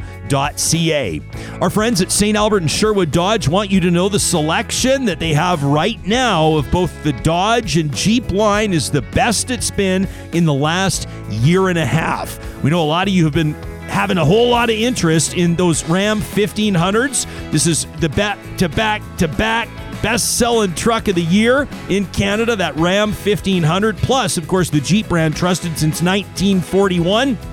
The new Wagoneers are here at Sherwood and St. Albert Dodge. You can browse their selection today online via the sponsors tab on our website, ryanjesperson.com, or you can go see them safely in person. And our friends at the Dairy Queens of Northwest Edmonton and Sherwood Park for the month of November, reminding you the feature burger this month, the Flamethrower Burger. This is that 100% all beef patty topped with fiery flamethrower sauce, pepper jack cheese, jalapeno bacon, the fresh tomato, the crisp lettuce, and that toasted bun. Why not pair it up with a blizzard? My recommendation this month the Oreo Mocha Fudge Blizzard with real Oreo cookie pieces, choco chunks, and coffee blended with their world famous served to blizzard perfection, that soft serve ice cream that Dairy Queen's known for. You can find them at the Dairy Queens in Palisades, Namao, Newcastle, Westmount, and Baseline Road. So you may or may not have heard that the Wet'suwet'en uh, standoff, this occupation, so to speak, has ramped up over the past week. We've been covering it as best we can, keeping an eye on all the stories that are making news across the country. Well, things changed a little bit when heavily armed RCMP officers arrived last week, and among the developments, a couple of journalists arrested, including Amber Bracken. Perhaps you follow her on Instagram at Photo Bracken. She's been posting a lot from behind the scenes. You might call it the front line of that occupation. Well, Amber was arrested by RCMP several days ago. We've reached out to, to both her and to her partner, Jason, who was in touch with us just moments ago. He appreciated us reaching out. He said, through all of this, the lawyers have said that Amber is fine and will hopefully be released today. Of course, we'll be in touch with Amber. We hope to have her here on the show, but that's good news for people that, of course, are maybe having their hearts in their throats a little bit. People that are wondering what this might be. Once journalists start getting arrested, things change. You got to wonder about what this is going to look like for the RCMP, and you got to wonder what this is going to do to the temperature of those demonstrations, that standoff. Of course, past interviews on this show, you've heard organizers of that community, the Wet'suwet'en First Nation, saying, We're not going anywhere. And this pipeline project, this is that big LNG pipeline, the $6.5 billion pipeline. They've said it's not going to happen. Uh, we're going to see what happens, of course, as that unfolds. In just a moment, we're going to take on a conversation around imposter syndrome. And I'm looking forward to that. But I wanted to make time for an email today. This is one from Michelle. You remember Michael? A while back, sent me in an email about language and accents, and then we started talking about Air Canada's CEO and his inability to speak French and the controversy around that. We had a great conversation on the show about bilingualism in business. Well, the mark of a really great conversation on Real Talk is when the ripple effect continues for weeks and weeks following. When we continue to receive audience feedback from those of you that have taken the time to check out the interviews in their entirety. Like Michelle, who reached out to me a short time ago, said, "Uh, Ryan, I've uh, my entire family sat watching your episode where you took on the requirement to speak French said, I, I, liked your approach when you spoke at Lethbridge College that month. Thanks, Michelle. It's good to be growing our audience. She said, I'm not your typical equity, diversity, and inclusion strategist, uh, but I do believe in building community and avoiding divide. She says, as such, if we made people speak French in certain roles, you know, CEOs or otherwise, you close off those roles to newcomers to Canada, like me, who might speak languages other than English or French. Then you run the risk of the losing the innovation that comes from that diversity of thought. She says, I'm, I'm deeply critical of equity, diversity, and inclusion. Says, my background, I'm from Northern Ireland, and I've seen what happens when ideology takes over and communication between people dies, and it doesn't end well. Michelle says, a big shout out to real talkers across the country. Thank you for being an independent outlet that I actually want to listen to. How great is that from Michelle? A while back, we spoke to Puneeta McBryan. As part of our top 40 under 40 Real Talk Roundtable, we facilitate a roundtable conversation every Friday. And I asked these three business leaders under 40 years of age, what it is that's inspiring them, or what they're reading, or what's driving their perspectives these days. And Puneeta mentioned imposter syndrome. In particular, she mentioned an article in the Harvard Business Review. Stop telling women they have imposter syndrome. Well, Ruchika Tulshyan is the author of The Diversity Advantage Fixing Gender Equality in the Workplace, the founder of Candor, an inclusion strategy firm. She's writing a forthcoming book about women of color at work called Inclusion on Purpose. You can look for it in February of next year. And she's a contributor to the Harvard Business Review.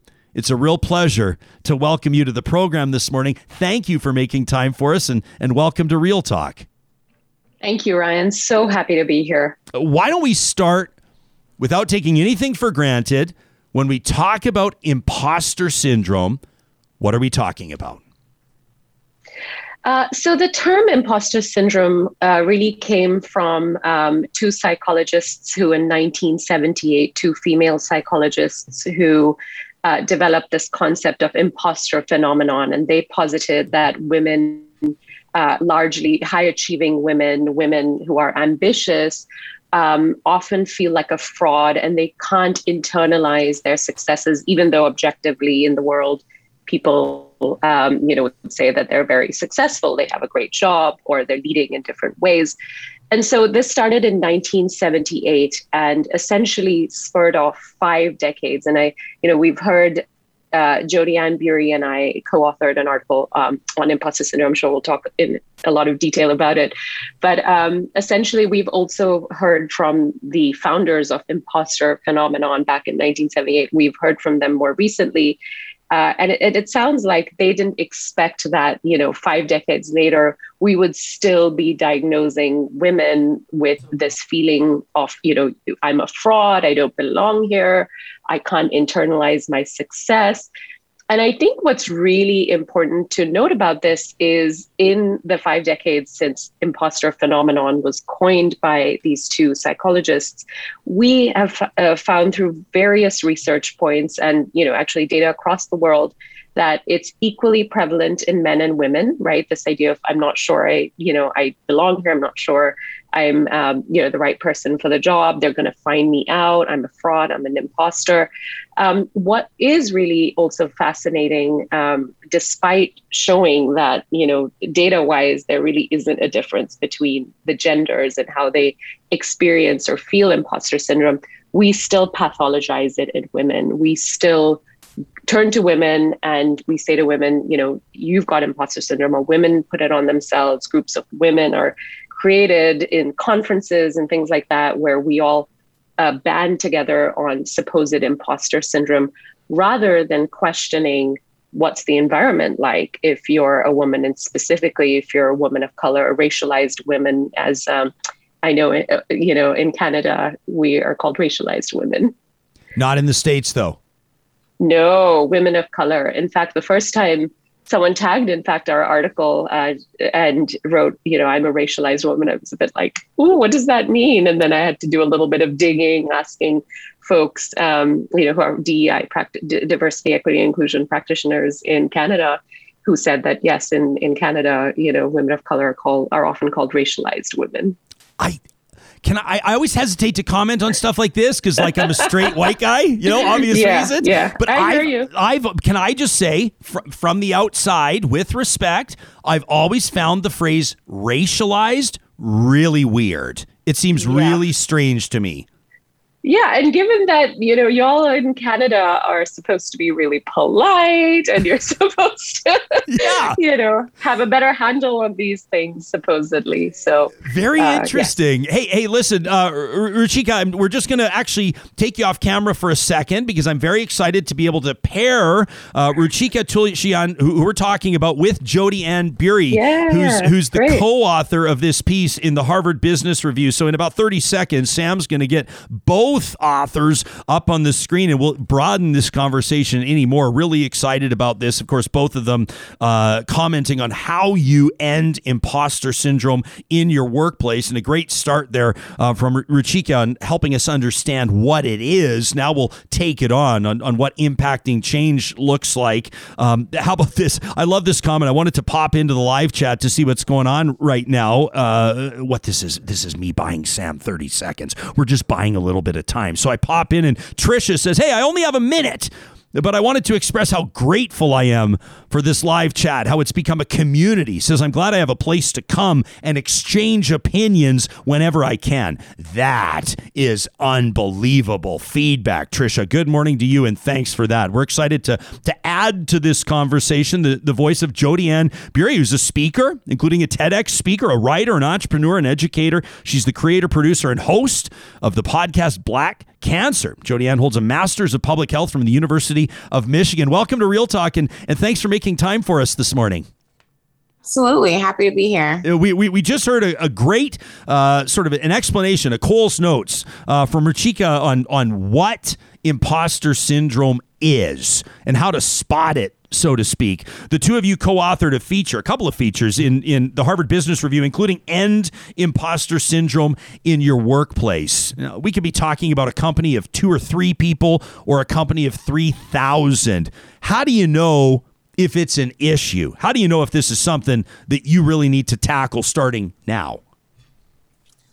What I would say is a lot of people actually talk about it. And I think that's what's been so interesting about imposter syndrome that we've taken it up in our society as something that feels much easier to say, I am suffering from imposter syndrome versus wow, my workplace is really racist. My workplace is really sexist, homophobic, transphobic, ableist, ageist, what have you. And so I think that people, if you just listen to what people are talking about, they're actually saying that they are experiencing imposter syndrome. Instead of looking at that as, you know, hey, you individual person, you should go be more confident, um, get some professional development somewhere. What employers should do is say, hey, if our employees are facing this, what are we doing? You know, what's going on in our culture? What is the water that our employees are swimming in? Why they continue to doubt themselves um, and not really are able to contribute their fullest talents to their work?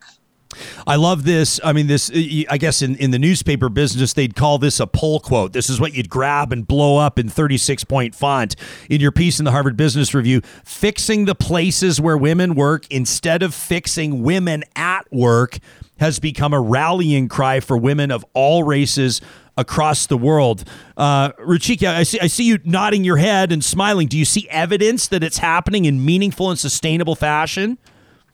I mean, I just think of the feedback that Jodi Ann and I have received on this article. You know, it's been viewed now over a million times. It's um, in the top 100 most read articles in Harvard Business Review's history. Nice. And, um, you know, and, and these are numbers. And of course, that's exciting. But what has really been very meaningful is hearing from women of color around the world. I've heard from women in India, all over Southeast Asia, uh, you know, different parts of on the African uh, continent, and we.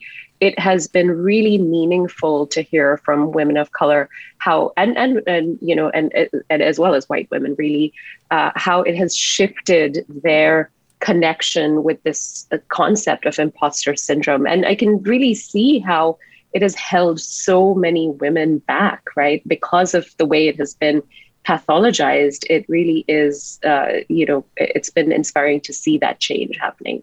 Jodi Ann, an interesting conversation prompted by your piece on how there's a real double standard in how people show up to work.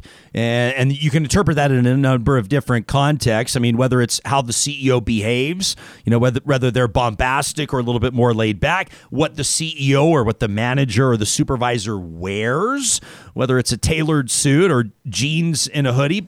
Can we dive into this angle and, and how that's relevant? I mean, this, these are things that people might not think about, whether it's a three piece suit or a hoodie, how that actually is keeping people down. I mean, in many cases, sure. If you have a culture of your company where you have to look uh, a certain way, dress a certain way, present a certain way, then you have to decide well, who gets to make those decisions and who leaves that out often it's the leaders who say well this is most comfortable for me personally or this is what i deem to be quote unquote professional which often leaves out women which often leaves out people of color and people of different socioeconomic statuses.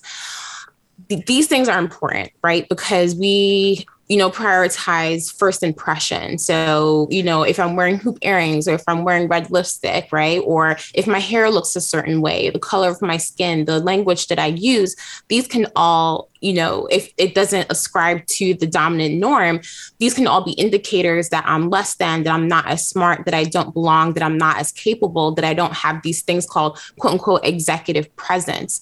Um, we see in Silicon Valley, in the tech industry, where they have normalized a different way of presenting themselves. We're being more casual, wearing the Patagonia vests, um, wearing the hoodies can actually symbolize something completely different. And so, how we look, how we dress has a huge impact on maybe how comfortable we feel at work. But what I would argue, it goes deeper than just presentation. It goes deeper than just the language that we get to use, even though that is important. You know, what I'm looking at is the fact that as a Black woman who presents in this way, who looks this way, just by asking a question in the meeting can be seen as difficult, as threatening, as um, controversial, as too assertive in ways that maybe my white male colleagues can present themselves the same way. And they're so charismatic, they have such leadership presence presence. Right. Um, they're so they're so so innovative in their approach. And so I'm looking at the contributions. I'm looking at the ability for people to contribute their talents as something that is as important as even just how you look at work.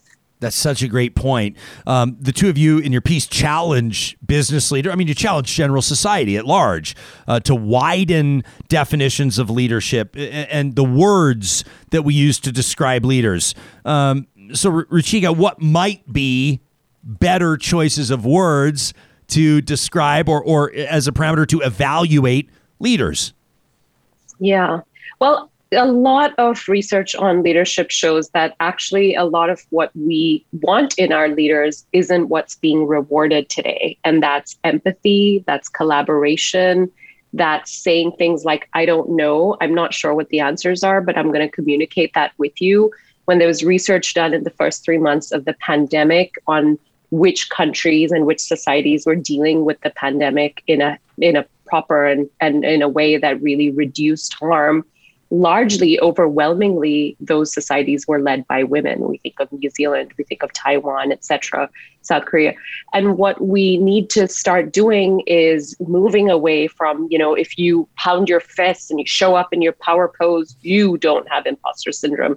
Anyone else with any other leadership style isn't welcome here, right? So I would say, firstly, we need to make it okay to have healthy self doubt. We need to make it okay for folks to be vulnerable, collaborative, empathetic, all of those things that we know women have often and people of color have often been socialized to show, you know, for a variety of reasons in a racist society. And then on top of that, I think when we hear folks talking about imposter syndrome, when we think about and we hear about women of color talk about imposter syndrome, we need to press pause and say, is that really imposter syndrome?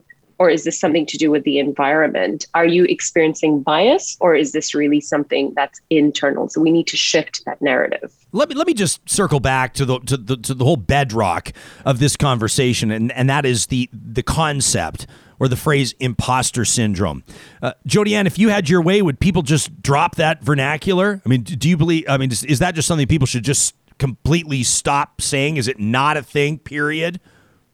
I think that seems like the easiest solution that if we just take away language, then the feelings of that or the conditions that create that language would fall to the wayside as well. And that's not the case. We can use imposter syndrome, we can use another term, but that is not going to change the condition. So, what I would argue is that we have to be more precise with what we're talking about. I think of imposter syndrome as a proxy for what happens to you when you're in an environment that is racist, that is sexist, that doesn't see your full talents, that tempers your ability to fully contribute to the work that you're doing, that tempers your ability to thrive professionally. And so imposter syndrome, that imprecision can cloud the source of that doubt. It can cloud the source of feeling like you don't belong. And so, what I would encourage people to do is to say, if you, you start hearing these proxy terms of, you know, I feel like I can't be authentic here, or I'm suffering from imposter syndrome, then to take a step back and say, okay, when is that happening to you? Do you have a problematic manager who's ill equipped to actually manage people, period, or ill equipped to manage people who are different from them? Um, do we not give enough voice to people who are underrepresented to fully show up and to contribute their talents to this work? Um, is it sexism? Are you being drastically underpaid and then being gaslit saying that you're making the same or there's no issue with your pay? Right. So I would just encourage us to be really precise with our language because then that can get us to precise solutions that can actually do something about it, not just for an individual, but for people at scale and in a sustainable way. Yeah, I love it. You know, you have in bold it, right on the page, and, and people can check this out. I mean, if you want to, people just search Harvard Business Review imposter syndrome, and they'll find back to back pieces that are really informative, very well written. Uh, a challenge in bold quit gaslighting and listen. Ruchika, how people are going to say, I I'm not gaslighting myself. I'm not gaslighting my employee. What? That's not me. That's not our corporate culture. How are people gaslighting? Oh my gosh, all the time. I mean, really, just to build upon what Jodi Ann said, you know, it happens all the time. I've had instances where I've gone to a manager and I said, Hey, you know how we do that six hour interview loop process where, you know, back to back, I had like, you know, six white men interview me and that didn't feel great. Um, and I and I found out that my colleague next to me, the white guy, was hired because he's friends with so and so's, you know, whatever friend, and um, or the manager's friend. And you know, I would hear things like, "Oh, you're that, that's not the case. Everyone goes through the same process." And I would actually talk to the person, and, and they'd be like, "Nope, I didn't go through the process." Or when it came to pay discussions, I mean, literally across the board, women of color have these conversations and they're supposedly microaggressions. They're not microaggressions, they're not micro, they're certainly full on racial aggressions. And we are expected to put them aside, you know, think it's our problem, think it's all in our head. That's what gaslighting is. It makes you question your own reality. And that happens day in and day out for people who are underrepresented and underestimated in the workplace. Jodi Ann, you want to add to that? Yeah. So, you know, what's interesting about gaslighting is that I find that it's not very intuitive, the concept. Like, why does gaslight mean the thing that it means? And it comes from this play back in the day where, you know, a husband wanted to drive his wife insane. So they had a gaslight and would just lower it every single day. And she's like, you know, honey, is it dark in here? It's dark in here, right? And he's like, no, it's not dark. And when that proceeds over time, it drove her insane because she is experiencing a reality that continues to get denied. And so, as a woman of color in the workplace, that gaslighting can happen in super small instances. Is it dark in here? No, it's not dark. Hey, I'm dealing with imposter syndrome. I feel like, you know, my situation is because I'm Black, because I'm disabled, because I'm whatever. No, you have no idea what you're talking about. You're being too angry. You're being too sensitive. Um, you don't get what's going on here. And when that happens enough, you start to condition yourself that I'm the problem. Oh my gosh, something's wrong with me. I'm not smart. I don't belong here. I keep getting interrupted in these meetings. Well, maybe it's because I'm just not articulating myself well. You know, Bob is doing a much better job. He should get the promotion. Absolutely. And then our workplaces are just like, cool, you know, I don't have to do anything because this person has just now manipulated them themselves to see themselves as the problem and they're off the hook. And so this gaslighting thing, it's tiny, yes, but it happens so regularly with so many people over time, then we lose the sense of well, then what do we do about it? And I think this concept of imposter syndrome adds to that because it clouds our judgment and clouds our ability to really see what is happening here. Um, and what I hope for other people like me and for people who are underrepresented is that we take just a second to stop blaming ourselves and just try to see what is actually happening and trusting our gut, our intuition of how we're being treated and how far we're able to go um, is not our own fault. Jodi, I'll come back to you, and and, and then of course, uh, Ruchika, I want to get your take on this. There's it, it's you know quite apparent that this pandemic has changed a lot, uh, and, and, we don't totally know. Uh, we don't know yet. We won't know until we look back 20 years from now, really, on how dramatically it's changed society and the workplace and, and dynamics between employees and how businesses operate and how people are promoted. Um, but there have been other factors at play aside from COVID 19. I mean, the Black Lives Matter movement uh, across the United States and certainly across Canada as well um, had, I think, a, a, transformative impact on on how many people evaluate situations around them, including the workplace. I can't comment on the United States, but I can tell you that over the past six months or so, five months for sure, in Canada, uh, we've been having tough conversations and gut wrenching uh, and, quite frankly, embarrassing conversations around our history of genocide with Indigenous people and our history of residential schools, and it's changing how a lot of people feel about many things, including government programs and incentives and indigenous self governance and sovereignty. And we're having a lot of these conversations. Do you see, uh, Jodi Ann, these impacts I've named or others uh, moving this forward in a positive direction? Do you see progress here? Are you encouraged? Um, in the spirit of Ta-Nehisi I'm going to step away from, um, you know, fulfilling the need to be hopeful about the state of what's happening in our society, you know, in the United States and in Canada, as you're saying, when it comes to issues of race and oppression um, across communities, across race and across ethnicities.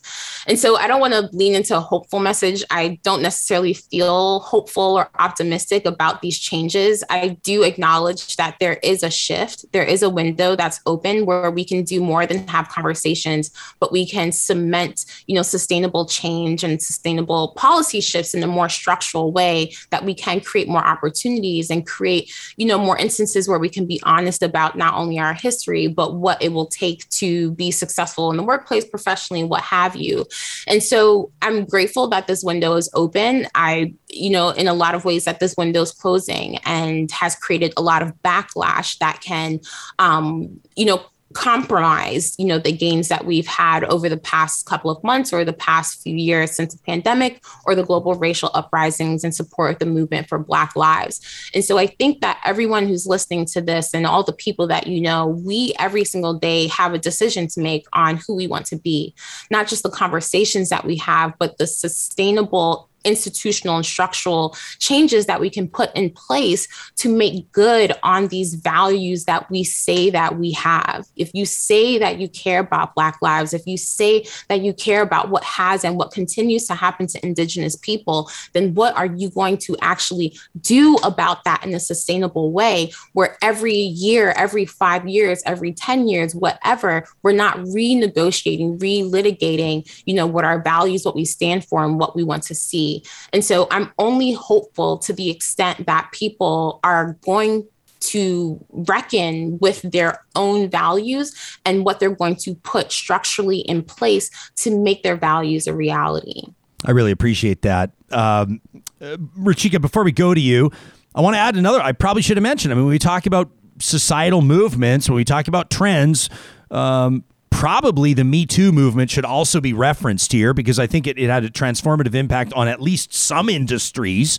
Um, and at least it, it addressed some of the people that I think have, have been holding others down, to say the very least. So maybe we'll add that into the mix. Your call. Um, do you see progress on this file? You know, as a journalist, I really care deeply about the fact that we have words to address some of what's going on. I grew up in a fairly conservative household in Singapore as an Indian woman. And I do say, you know, I, I can say that for decades, a lot of what we have experienced, whether it's misogyny, whether it's racism, there were literally no words for it. And now, it, you know, when I hear from especially counterparts in Singapore, in other parts of Asia, um, I, I hear from Asian women here who have language for the anti Asian violence and rhetoric that they have to worry about that they have to worry with their children going to school um, right now and and so the fact that we have language to talk about a lot of these things gives me some hope. Um, I do agree that the Me Too movement, uh, you know, opened the floodgates in many ways.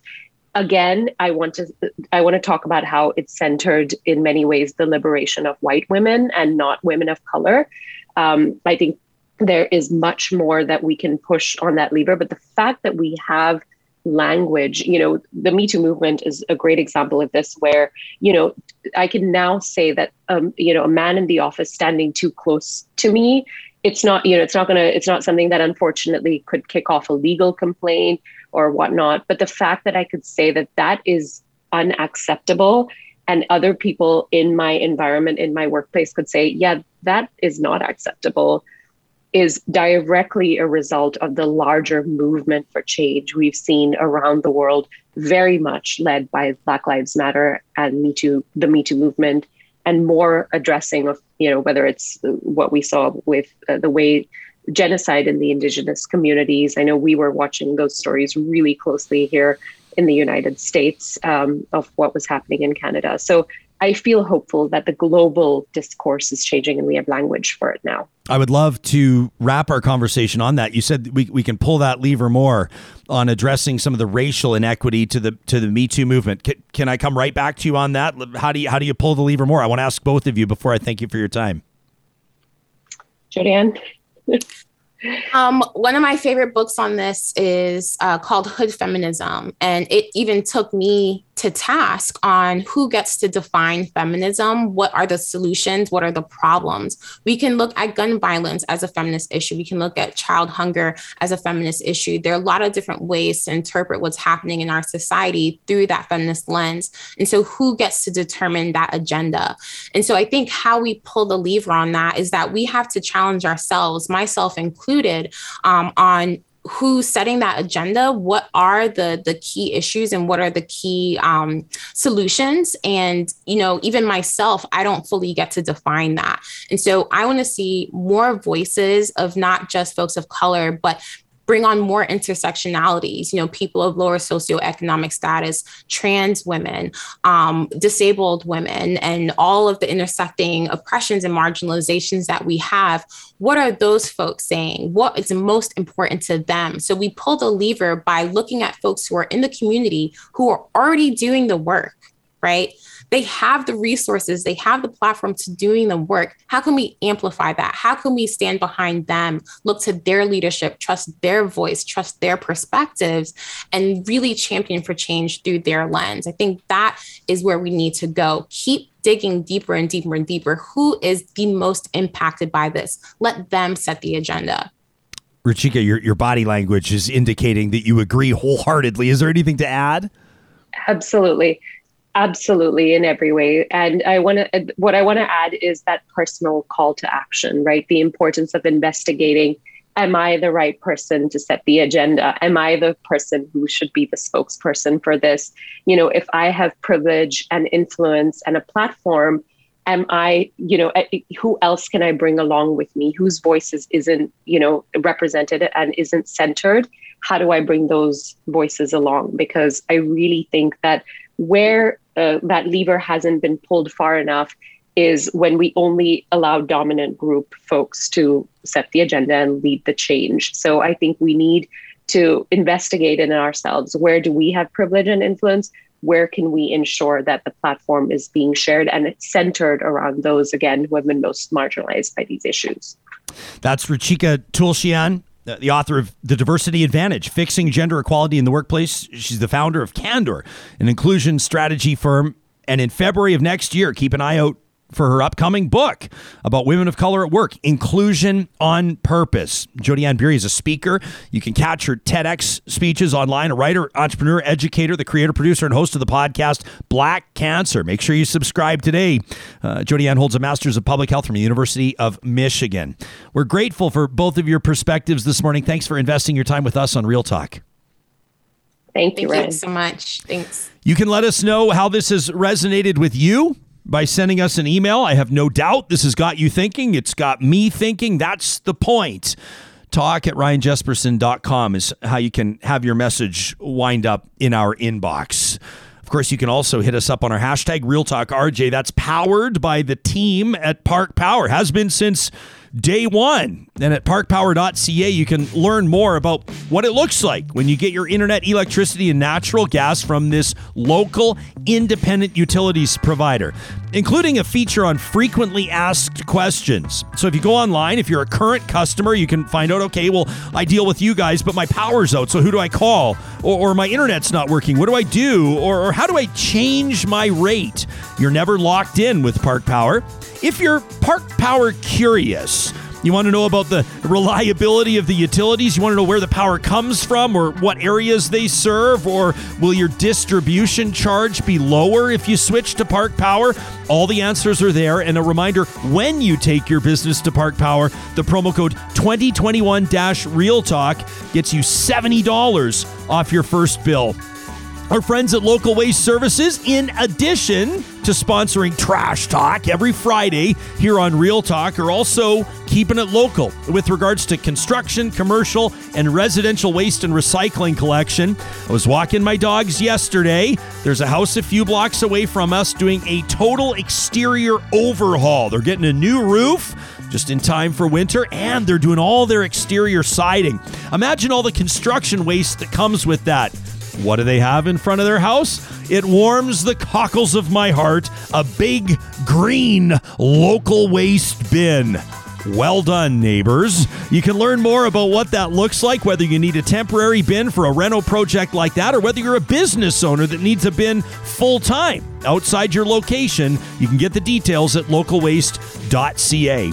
Another partner that we're really proud to be doing business with is the team at Kuby Renewable Energy. You can check them out online and get your free quote today at kubyenergy.ca. They're a full service contractor for residential and commercial solar power systems. They're doing a lot more work on farms these days. You can get your free quote there at kubyenergy.ca. Keep in mind, you can deal with them with the confidence of knowing they're Tesla certified and all of their installers are either apprentices or have their tickets. So it's a job that they and you can stand behind. On our first show of every week, our friends at Kuby Energy also get us started off on the right foot, focused on the things that really matters. It's a feature we call positive reflections. Now, of course, our hearts are in our throats as we watch the rescue efforts and more specifically, recovery efforts continue in the province of British Columbia this week. We'll have updates on the show, but the work is not done, especially in Abbotsford, the Fraser Valley. We're seeing some entire communities still six feet underwater, but volunteers are stepping up in a huge way. A big shout out, we saw this on Twitter, to the dozens of volunteers at Surrey's Dukh Nivaran Sahib Gurdwara cooking more than 3,000 meals for people stranded in Hope, including hundreds and hundreds of truckers. They're paying for private helicopters to deliver meals, including cooked carrots and fruits. And they're going to say that they're going to keep those efforts going in the coming days. Now, that is truly amazing. We got this positive reflection from Sadiq, who sent me an email, and he said, This is my first submission for positive reflections, especially after her posthumous Top 40 Under 40 award. I thought it might be good to chat about a friend of Real Talk, Julie Rohr, this morning. Says, I've been thinking quite a bit about her story over the last while, and I have to confess that I, I didn't actually know her, and I only heard about her story through Real Talk and through social media says, I don't think you have to know somebody to be inspired by their story or to empathize with their struggle. And Julie's story reminded me of a quote from the late Stuart Scott's speech at the ESPYs, the ESPN Awards in 2014. Quote, when you die, it does not mean that you lose to cancer. You beat cancer by how you live and why you live and in the manner in which you live. Sadiq says, From the small window I saw into Julie's life, she beat cancer each and every day. And I, for one, am extremely grateful that she was so open about her journey. That from Sadiq. Thank you. And this one from Brian and Lori, who wrote in last week for Positive Reflections and said that Lori's ringing the bell today, her last cancer treatment. And I said, Whoa, whoa, whoa, whoa, whoa. We need more about this story, about the background, and, they agreed. So we've waited a week to bring you this amazing story. Brian says, Hey, I wanted to show you a photo of our COVID Christmas. This was coming up on almost a year ago. This was about four months before my beautiful wife's cancer was first discovered. The garden figures, the gnomes you see there, they represent our grandkids because we were unable to gather together as a family. We had a snowman building contest to keep the spirit alive. Then, in April, Lori's cancer journey began. She was immune compromised, so we were forced to maintain every COVID protocol. That left us unable to spend any time, of course, with our kids, our grandkids, and our own aging parents. The people that really deserve the shouts out today are the men and women that are working at the Cross Cancer Institute. They're the true stars. They bring hope to those that see no hope. The scary part is the amount of people that travel the same cancer path. Some will complete the journey, some will go down fighting. Watching your soulmate endure treatments required to beat this disease is heartbreaking. Sitting alone in the parking lot when you're not allowed in due to COVID leaves you way too much think, way too much time to think. But Real Talk kept my mind engaged, and I thank you for that. So Lori's done her final treatment, and now it's time for the true healing to begin. Our hope is that this Christmas we'll see those benches around that same fire pit fully occupied with grandkids laughing, enjoying each other's company. Our takeaway from this whole experience take nothing for granted. Don't be afraid to show someone how much you love them. Be slow to anger and quick to forgive. And the most important thing, never lose hope. Brian says, so on behalf of Lori and myself, we'd like to wish you, your team, and all real talkers a very Merry Christmas, a Happy New Year, peace, and love. That from Brian and Lori. You can send us your positive reflections to our email inbox, talk at ryanjesperson.com, or shoot us an email. No, shoot us a tweet at Real Talk RJ. Coming up tomorrow, it's November 23rd. It's the first birthday for the show. It's the first anniversary of our very first episode. And so we're going to mark it with a couple of what I think are going to be incredible interviews. Canadian author Malcolm Gladwell will join us. Prominent defense attorney Marie Henein will join us. Plus, we'll take a look at our question of the week results presented by our friends at Y Station. We asked you for your highlights of the year that was. We'll get down to the top five as voted by Real Talkers. We thank you in advance for tuning into that very special episode. Make sure you tell everybody you know and make it a great Monday, friends. We'll see you soon.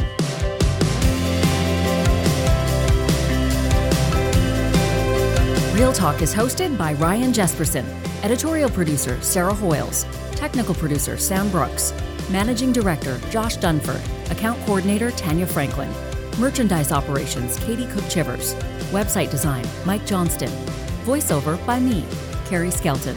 Real Talk's editorial board is Supriya Dwivedi, Ahmed Ali, Ann Castleman, Corey Hogan, Julie Rohr, Harmon Candola, Catherine O'Neill, and Chris Henderson.